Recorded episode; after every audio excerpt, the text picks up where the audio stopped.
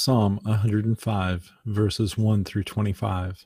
O give thanks unto the Lord, call upon his name, make known his deeds among the people. Sing unto him, sing psalms unto him. Talk ye of all his wondrous works.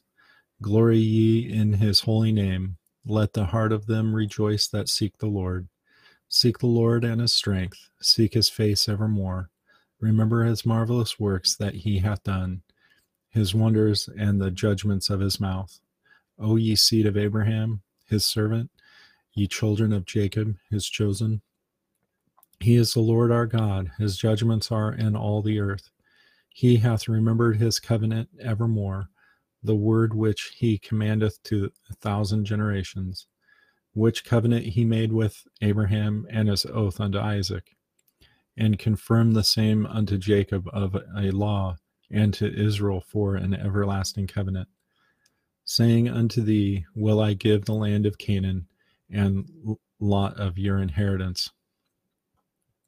When they went, but a few men in number, yea, very few, and strangers in it. When they went from one nation to another, from one kingdom to another people, he suffered no man to do them wrong. Yea, he reproved kings for their sake, saying, touch not mine anointed, and do my prophets no harm. Moreover, he called for a famine upon the land. He brake the whole staff of bread. He sent a man before them, even Joseph, who was sold for a servant, whose feet they hurt with fetters. He was laid in iron, until the time that his word came. The word of the Lord tried him. The king sent and loosed him, even the ruler of the people, and let him go free. He made him lord of his house and ruler of his substance, to bind his princes at his pleasure and teach his senators wisdom.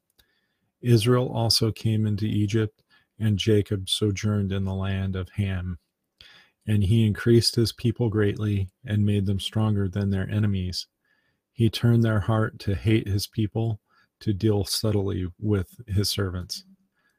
Psalm 105, verses 1 through 25.